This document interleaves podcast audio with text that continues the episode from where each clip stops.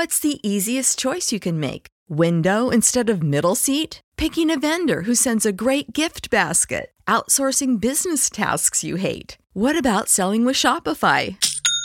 Whether you're selling a little or a lot, Shopify helps you do your thing, however you cha-ching. Shopify is the global commerce platform that helps you sell at every stage of your business. From the launch your online shop stage to the first real-life store stage, all the way to the did we just hit a million orders stage? Shopify's there to help you grow. Whether you're selling scented soap or offering outdoor outfits, Shopify helps you sell. Wherever and whatever you're selling, Shopify's got you covered. Sign up for a $1 per month trial period at shopify.com/try. Go to shopify.com/try now to grow your business, no matter what stage you're in. Shopify.com/try.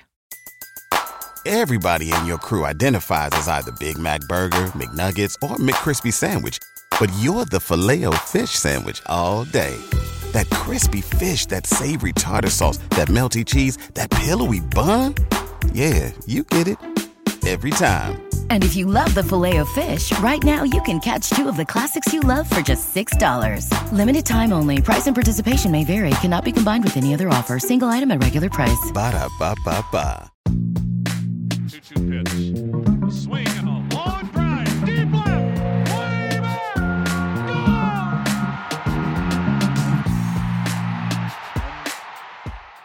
Welcome into another Baseball America podcast. I'm Kyle Glazer. We're continuing our Team Top 10 Prospects podcast series today with the Detroit Tigers. We're going to talk about Jackson Jobe's first full season, what to make of breakout years from Wilmer Flores and Ty Madden, and if Colt Keith is the Tigers' long-term answer at third base. To do all that, we are joined by Emily Walden. Emily is a longtime Tigers correspondent for us here at Baseball America.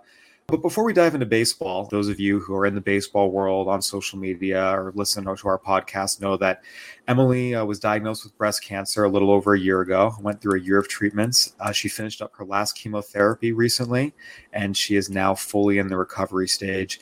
Emily, first and foremost, how are you? I am doing so good. First of all, so excited to be back with you to just go over the system like we do every year, and absolutely overwhelmed by the love and support from not only the Baseball America writers, but just everyone across Twitter, Instagram, all of the platforms who stepped up in such a huge way that I think just spoke volumes about the baseball community. When you see someone of your own that's like in a tough position, they literally rallied together. I mean, it was truly incredible to watch. And so it just makes you realize once again, which I know you've noticed as well, how privileged we are to really be a part of this community and how special it really is. Absolutely. Like you said, a lot of people were rallying for you and sending good thoughts your way. And as we talked about just, off air a little bit ago, you're getting ready for the season. You'll be back out there this year. And I know a lot of fans are looking forward to seeing you. And I have to ask, what are you looking forward to most getting back out there this year?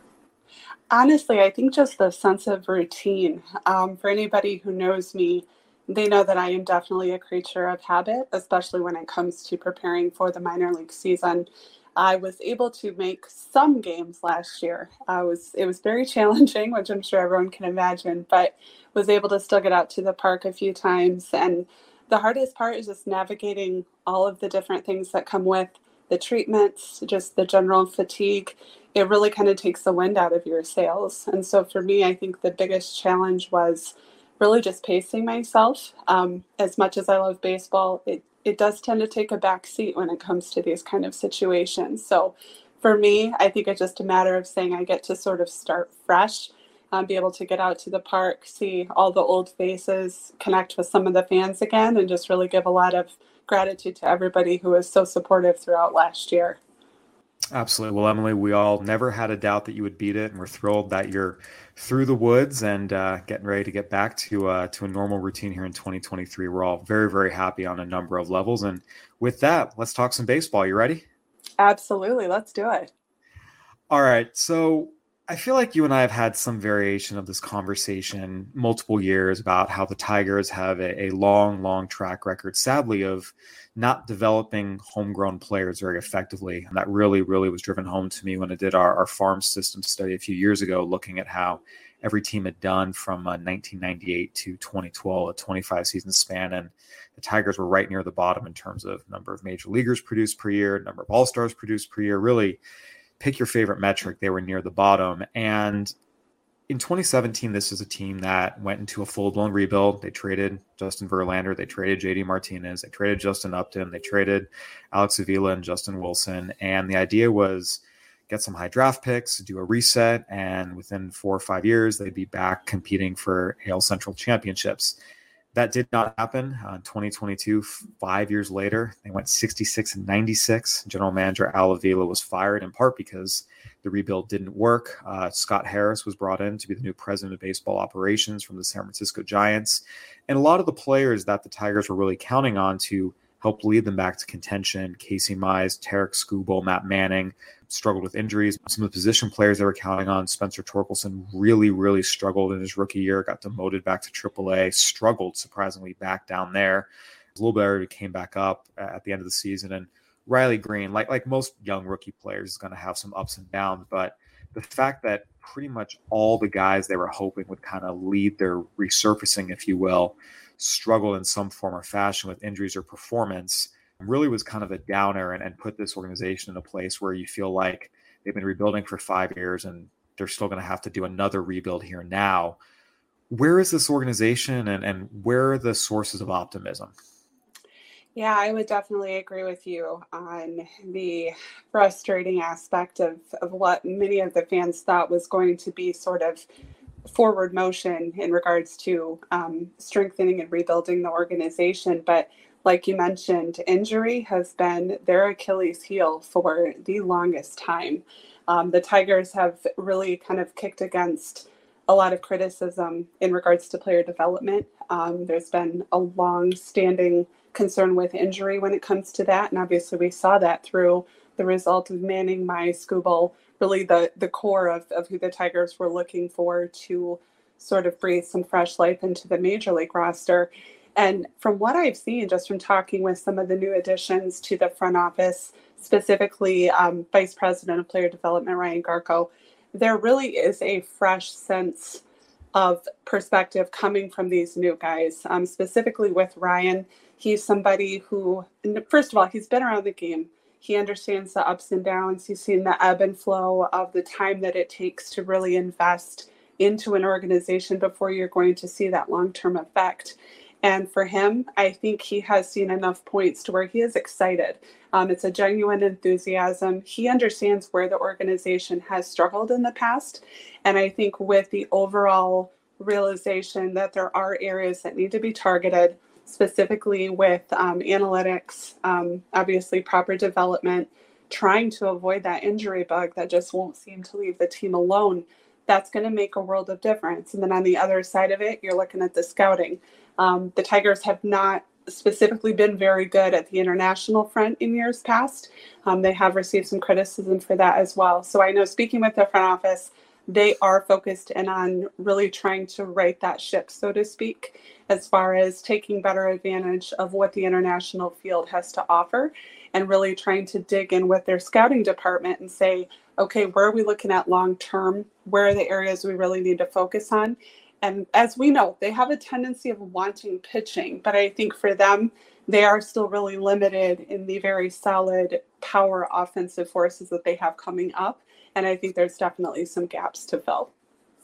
Yeah, one of the things that a pro scouting director raised with me last year that I didn't really think about directly, I kind of knew it abstractly, but I didn't think about it so much as a clear pattern was in player development. A lot of times the Tigers have tried to add plate discipline on the back end, which is just not a very good recipe for success. And you look at their major league roster, and given these are players who they've signed or acquired in different ways, they're not all homegrown guys by any means, but there's a consistent theme up and down this major league lineup when you look at the strikeout to walk ratios. A lot of guys with very, very high strikeout totals and very, very low walk totals. Plate discipline is something this organization has struggled with top to bottom, majors to minors, and really every avenue. Is that something that the new front office and player development system is really targeting? That is a topic that they did mention in my conversations with them. And I think, again, as a whole, I think they really are aware of those areas that have been sort of an ongoing struggle. And specifically with Ryan, he made it very clear in stating that they're going into the season with knowledge of all those areas. They've been very, very strategic in who they've put into place in order to try to overcome those and just really give a sense of saying, look, here's some progression, because the fan base, as we well know, looking at social media, the fan base is starved for something to be excited about. And I think for the Tiger system, it's really going to be a matter of taking it down to the studs, saying, okay, we're going to start fresh. We've got people in position who are skilled in these areas that we have noticeably been falling short in the past. Now, how do we get this foundation stable enough to where we can put the rest of the pieces in place and really start to show ourselves growing as an organization? Yeah, I mean, as you mentioned, 6 straight losing seasons, and you go back and look, 2017, they won 64 games. 2018, they won 64 games. You'd think there'd be some progress, but you look up in 2022, they won 66 games. So a very, very small improvement, not anywhere near what they were hoping for. And some fundamental changes were made. We'll see, obviously, what it's going to look like in practice, not just in theory. As you mentioned, these are mostly new guys. It's going to take a few years for them to really input their ideas and get them flowing from top to bottom. With that, I do want to ask, is this a team that in some ways does have to do a second rebuild here? Because there's not a ton of talent in the big leagues. There's a lot of injured players. But even if you account for all those guys being healthy and say Spencer Torkelson and Riley Green do hit their ceilings, there's still a lot of holes on this roster, and the farm system is not what it was previously. Is this a team that has a chance to win games in the major leagues in the next 1 to 2 years, or are we looking at another 3, 4, 5 year window here? You know, I think with the shift in the front office that they have made recently, I think we do have to call it a second rebuild 2.0, if you will, just because it's basically a new war room, if you will. You know, you've got people in there who they've been around the game enough, but they're also not jaded by the ongoing struggles and the ongoing running against a wall. And they're saying, look, we're coming in from the outside. We're taking our expertise from the outside, and it's our chance to really put these pieces into place. I think we're looking at probably another 2 to 3 years. There was definitely some signs of optimism last season, but not enough to really say, okay, this is going to be a contending team. So it's going to be tricky, and it's going to be very, very vital to see how they handle this season and how they target those areas that they've needed to target in the past. So I think we're still looking at a good 2 to 3 years. But again, I would love to be proven wrong. Yeah, and then again, a big part of it's going to be these guys getting healthy. You mentioned Casey Mize and Matt Manning both having Tommy John surgery. Tarik Skubal had flexor tendon surgery at the end of last year. So if those 3 guys can come back healthy, that'll be a big boost. All right, Emily, I want to dive into this farm system because, again, we've talked about the hope for this team is in the future. You have those 3 pitchers. Spencer Torkelson has graduated. Riley Green has graduated. So there's some new names at the top of this farm system now that, you know, previously were numbers 6, 7, 8, and are now numbers 1, 2, 3 with those graduations. Chief among them is Jackson Jobe. He was the 3rd overall pick in the 2021 draft. It was a pick that a lot of Tigers fans were not happy about, given Marcelo Mayer was there. And through their first full seasons, you can see it on the BA Top 100. There's not much question that Marcelo Mayer is the better prospect and projects to be the better big leaguer than Jackson Jobe. At the same time, Jackson Jobe had a solid first full season, had some struggles early, missed some time early as well, but came back and finished strong, showed some good things. What were the overall reviews of Jackson Jobe's first full season, and how clear-cut was it that he was their number 1 prospect? Yeah, I think one of the biggest takeaways I had with Jackson, I actually spoke with him just a couple of weeks ago for my latest report with Baseball America. And the biggest thing I think for me was how quickly he was to point out those aforementioned struggles that you had talked about. He understood where he fell short. And I think when you're talking about a kid who just turned 20 not that long ago, and he's already got a sense of, okay, if I want to see myself succeed at this level, this is where I'm going to have to improve, X, Y, and Z. And the fact that he's already tackling that after such a short time in the minor league system, I think really speaks volumes for him. He's somebody who right off the bat was talking about pitch design, talking about maximizing his potential, knowing the different areas that he excels at and seeing the areas where he really needs to work on. And that was his focus this offseason.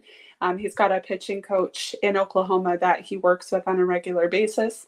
He took away what he had this past season, applied it this offseason, and this is what he's carrying into spring training. So for him, very optimistic, but he's also very realistic for being still such a young kid and being able to have that good of a head on his shoulders and understanding if I want to excel, I'm going to have to do less of that, more of this, and really step up my game for the 23 season. Yeah, I think one of the most encouraging things is how he finished out the year post All-Star break. If you go from his first start through July 9th into the All-Star break, he had a 5.09 ERA, those first 13 starts. I remember talking to some evaluators at the time, and they said, you know, I see things to like, but I can't put more than a number 4 or 5 starter here. There's just a lot of things that still need work. And again, you know, seeing your third overall pick have an ERA over 5 this first half of his first full professional season at low A, especially in the Florida State League, which is a pitcher-friendly league, is not what you want. There are definitely some concerns there. But he came out of the All-Star break and finished the season really, really strong. I mentioned that 5.09 ERA through the All-Star break. His final 8 starts after the break, 2.70 ERA, and everything was better. You know, opponents' average, opponents' on-base percentage, opponent's slug dropped a lot. It was ugly early, and he really stopped giving up some of the hard contact he was later in the year. So I think at the very least, you see how he finished, and that's where the optimism is. Okay, it's in there. And also the fact he showed the ability to adjust and have some mental toughness and not let his slow start get him down. Yeah, that was definitely a big thing for him. He is the type of person that is very open-minded about the analytics standpoint, but he said there is also still a little bit of an old school feel to him, to where he knows he's going to have to understand himself physically while balancing that with the analytics approach. Because at the end of the day, we know numbers are numbers. They're going to bring benefit in their own way.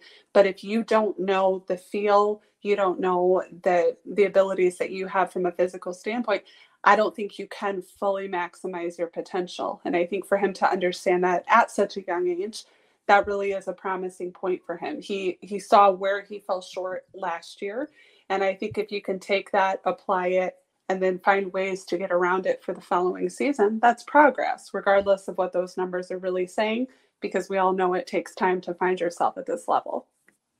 Yeah, you mentioned his potential. Coming out of the draft, those who were highest on him saw potential number 2 starter early in his first full season. As I mentioned, it was more, you know, number 4, number 5, and not a whole lot of confidence with that evaluation. The way he finished, where do people see his potential now? I think right now it is still, I would say safely, as a back end arm, just because of the fact that it's still a raw set that he's working with. I would agree with the scouts that I've spoken to about it. There's optimism there, but they're still kind of saying, okay, we really need to see a little bit more to see what this kid's all about. And so from that point, I think that's a safe place to keep him for now. I think max, you're looking at probably mid, maybe like a number 3.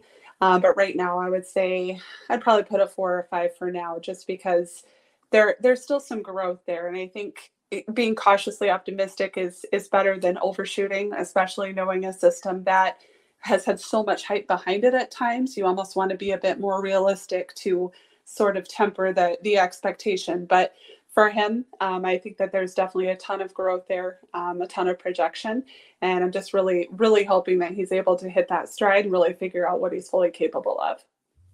Yeah, seeing if he's able to carry over the success he had the end of last season into high A this year, I think is going to be one of the more interesting storylines of the Tigers system. He finished the year at high A last year and pitched well there, but you know, getting a full collection of starts there and possibly moving up to Double A as well, where the competition gets really stiff. I think that's going to be really interesting to watch this upcoming season.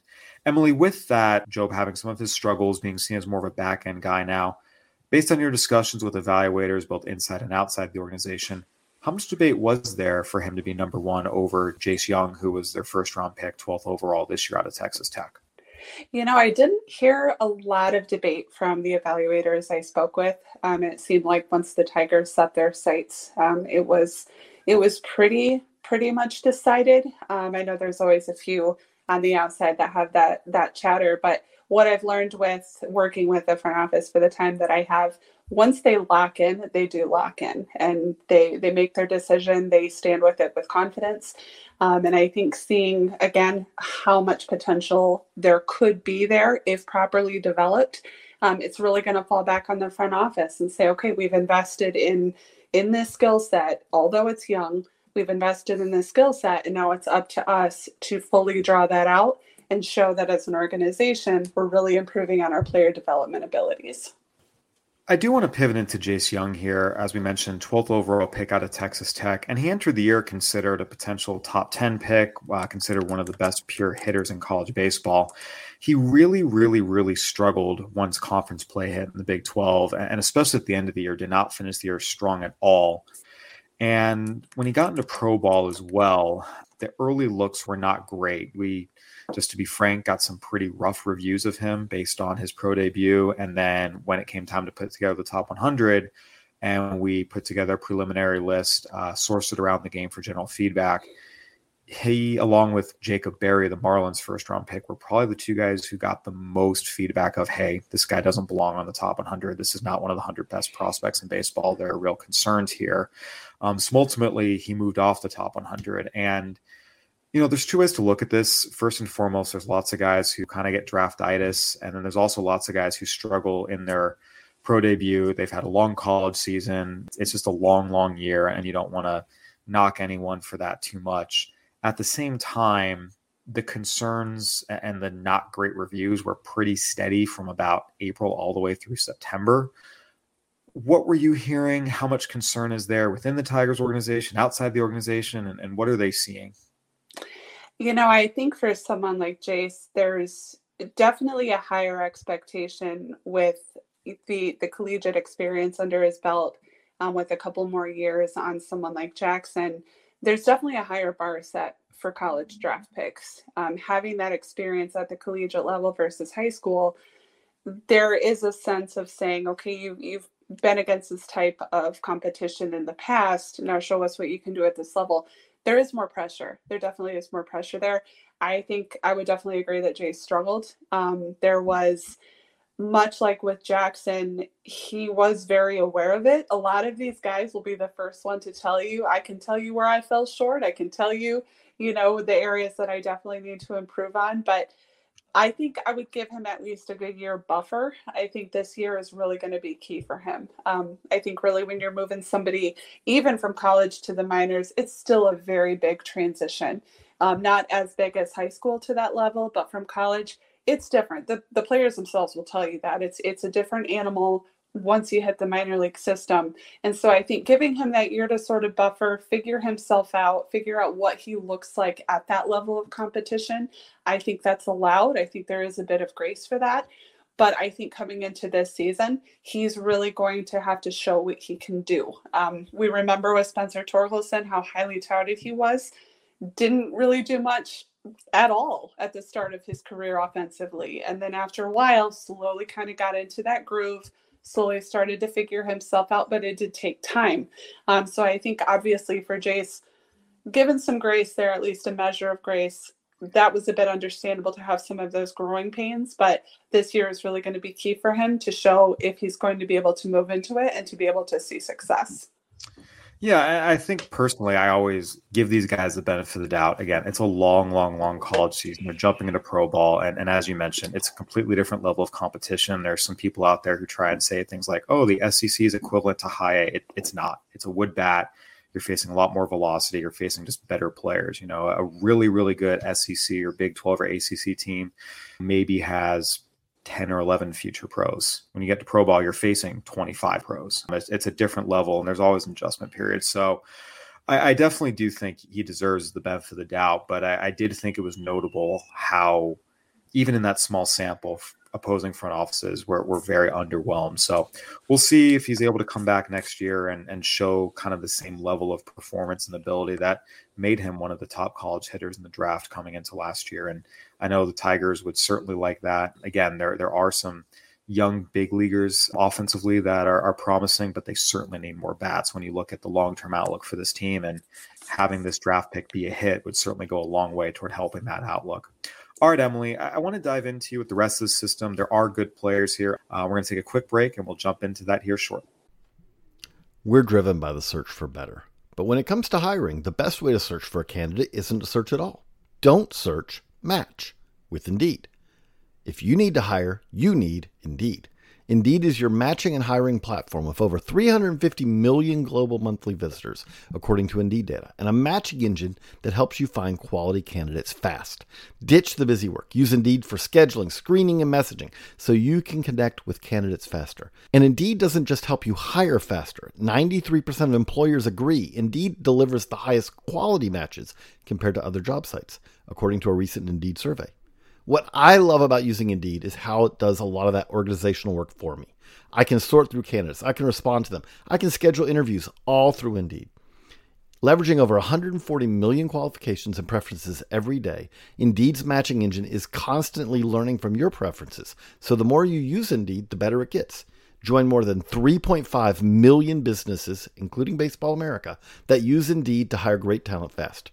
And listeners of this show will get a $75 sponsored job credit to get your jobs more visibility at Indeed.com/Baseball America.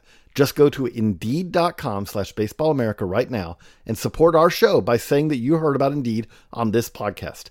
That's Indeed.com/Baseball America. Terms and conditions apply. Need to hire? You need Indeed. Welcome back to another Baseball America podcast. I'm Kyle Glazer here breaking down the Detroit Tigers system with Emily Walden. All right, Emily, we talked about the top two guys in the system in Jackson Jobe and Jace Young, who there were some mixed reviews over the course of the year. But you move into the next group of guys in the system, and 3 through 5 are all guys who got top 100 consideration. Now, they ended up not making the final cut, but they're very, very close. And, you know, it's funny. I feel like the numbers 1 and 2 prospect in the system, they're very talented with high ceilings, but there are more questions. You know, the numbers 3 through 5 were all guys who got pretty good reviews and performed pretty well last year. 2 right-handers, Wilmer Flores and Ty Madden, and third baseman Colt Keith.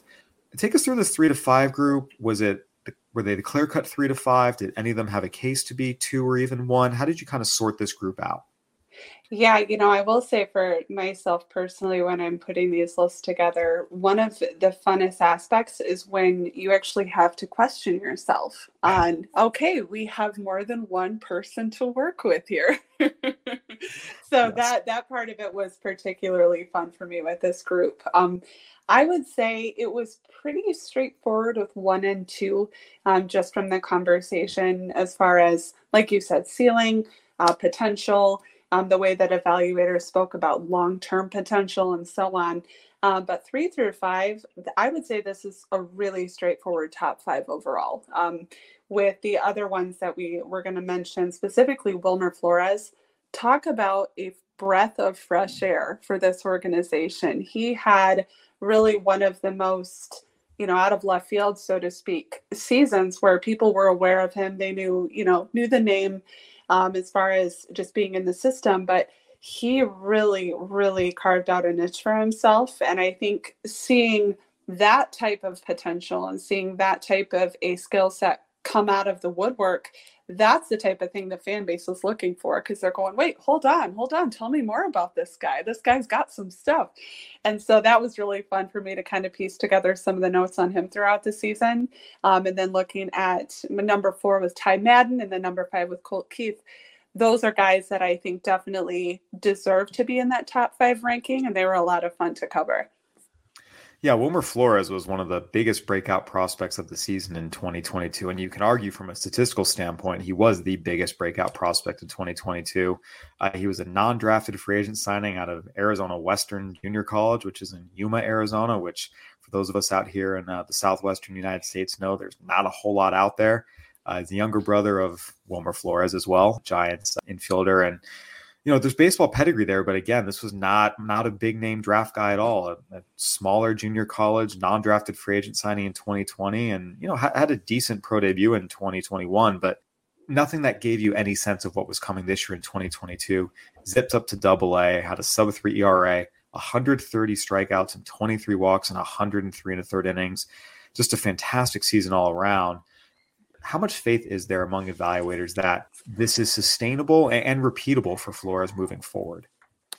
I would say there's definitely optimism there. I know I spoke with several of his coaches, and one of the biggest takeaways that I got from them was just the sense of ease and confidence that he carried himself with. They said he didn't try to overwork. He didn't try to put too much into anything. One coach in particular said he knows himself. And I think when you have that type of confidence, when you're still sort of navigating that level of competition, that speaks volumes, because you look at how many guys, it takes them quite a while to not only understand what they're capable of, but even to understand yourself physically. You've still got a lot of guys who are developing from a physical standpoint. They're still learning their bodies. Somebody goes through a big growth spurt. They've got to learn how to use those arms and legs. He understands himself. And I heard the same from evaluators, that his confidence, his ease of work, just a very fluid, very easy effort from all of the stuff he was showing this past season, I think speaks for plenty of optimism. And a lot of evaluators shared that idea as well. Yeah. With Flores, I mean, what does he project to be at this point? How do the Tigers see him fitting into their future? From what I spoke with, or from the people that I spoke with in the front office, I had reports of a number 2 to a number 3 in my conversations with them. And I think if he's able to sharpen the stuff that he has already and just really get more of a sense of how to manipulate and shape certain offerings against opposing hitters, I think just with time, you're going to see him only get better. He's the type of person that as long as he stays healthy, there's already enough ingredients there to shift and shape into a way that just makes him that much more deceptive, makes him that much more useful in different roles. And I think it gives the Tigers more as far as versatility to work with in the future. Yeah, again, a really, really impressive season. And I know a lot of people are very interested to see what he can do for an encore. Emily, Ty Madden at number 4 was really, it was kind of shocking that he fell to the 32nd overall pick in the 2021 draft. And just to be frank, that was a case of people looking at a spreadsheet instead of watching the actual games. They were concerned about, you know, his fastball and how it's going to play. But when you watched how it actually played in games, it was fine, and got into the Tigers system, made a few slight tweaks, and he had no problem missing bats in his first full season. 133 strikeouts, only 38 walks, and 122 and 2/3 innings. Got to Double-A his first full season. This just struck me again as a case of people staring at their computer screen more than watching actual baseball. The fact that he fell to the 32nd overall pick, and the Tigers reaped the benefits of it. How happy are they with the season he had, and what does he project for moving forward? Because, I mean, they got a steal here. No, I definitely agree. And I heard that same statement from several people who I spoke to this season. He, again, like Jace Young, faced a lot of pressure as far as just being one of those quote unquote older draft picks. Had the college experience, obviously coming from a powerhouse organization like the club at Texas. He came into it and I think really handled the pressure well. There was, again, just that period where he had to sort of figure himself out at the minor league level, but really didn't come into any what I would call major growing pains. I think he stayed relatively steady over the year, obviously was able to end the year well and showed that he could handle that transition. So I think this year, much like Jace Young, it's going to be what can you do to really show that you can break yourself out now, because it's going to be key for these guys. When you've got the Tigers system in the position that they're in, you have to have them be able to step up and say, okay, I'm ready to take on an even bigger challenge. And when you're able to do that, the front office will be the first to tell you. They said, if you can play, there's a place for you. The Tigers understand how fresh they are right now. And they're saying, look, if you're up to the task, it's not a matter of if, it's a matter of when. We're ready to move you. You just have to show us that you're capable, and we'll put you in that position.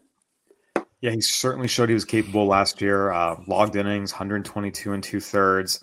Again, plenty of whiffs, not many walks. Didn't give up many hits either. It was a great season, and there's no doubt we'll see him in the upper levels this year and see if he can continue on the path he's on.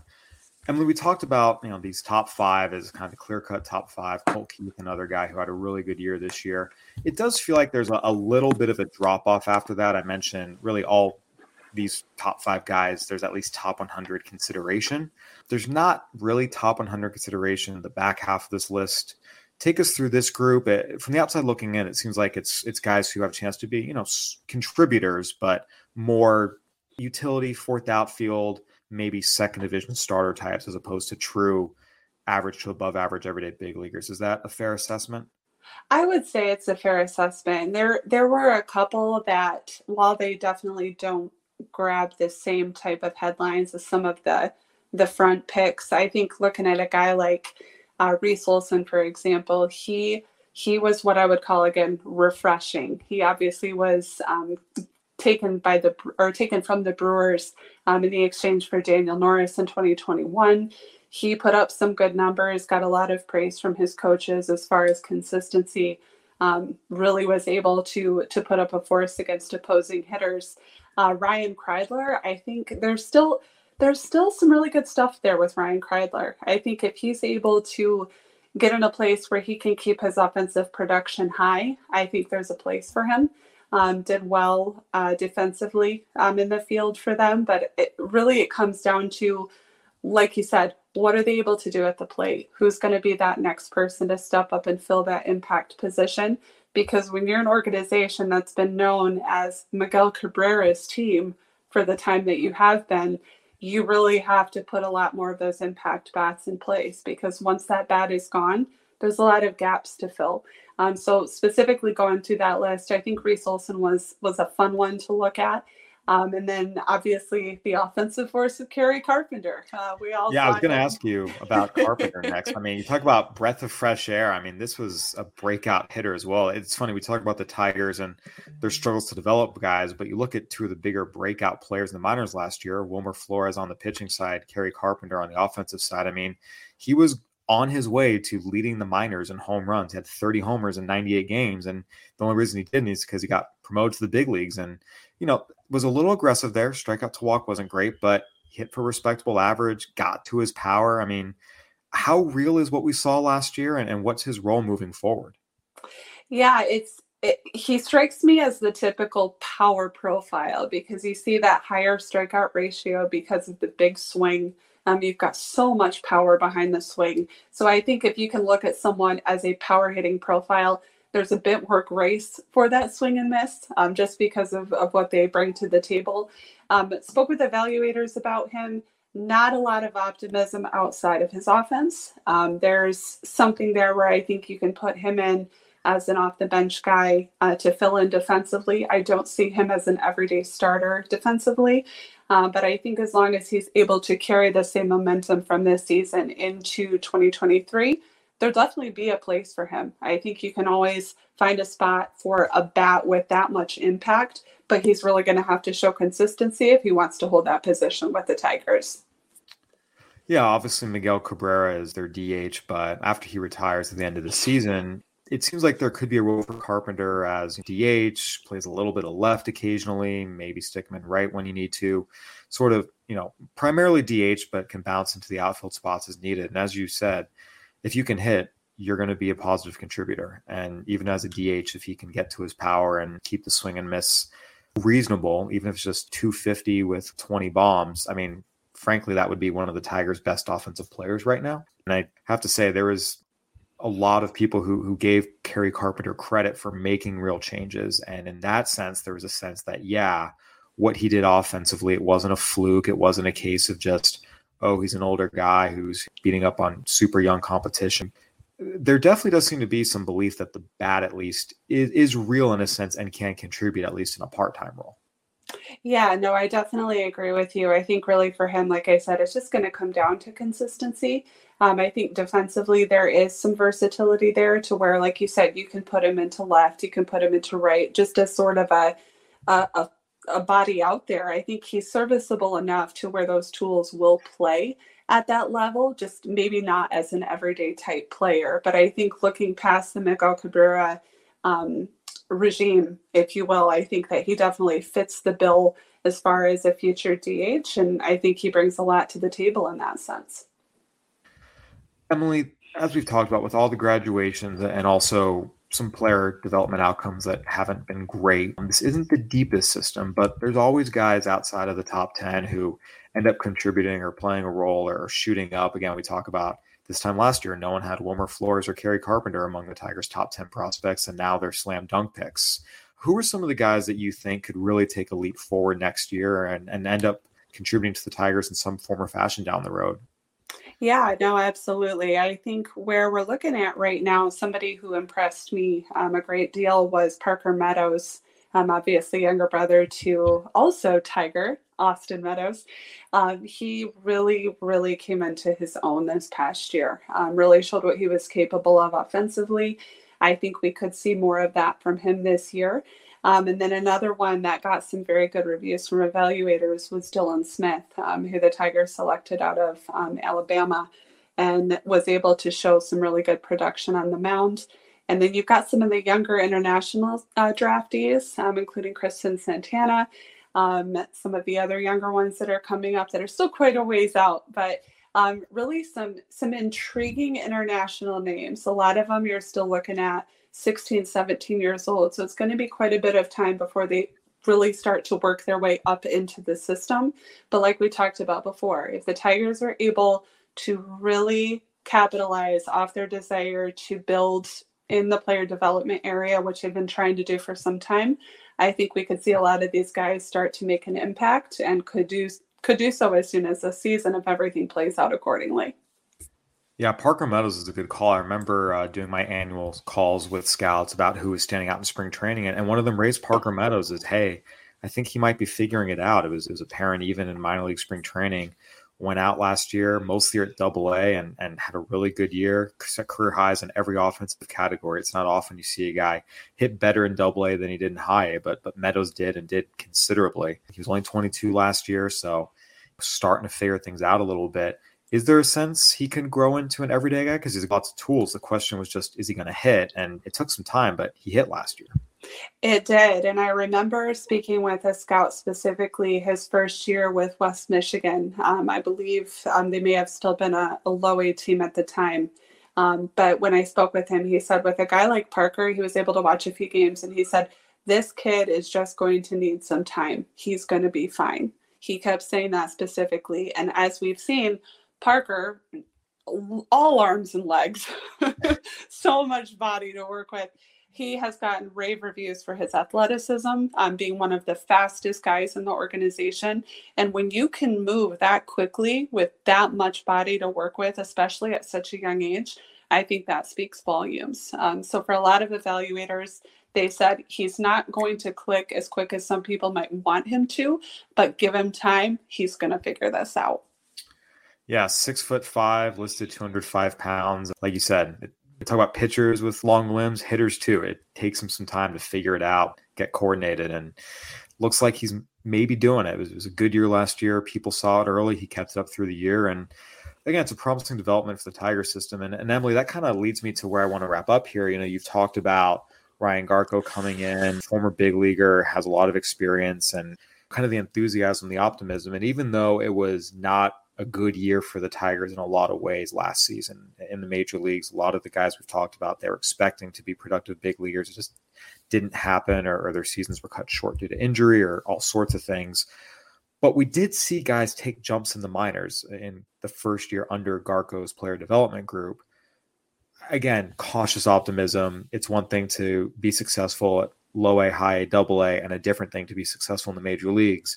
At the same time, it does jump out to me how many guys took a step forward where you say, okay, maybe there is something here working with this new player development regime, because it just in the past, I can't remember a time when we had 3 or 4 Tigers prospects all have big years out of nowhere.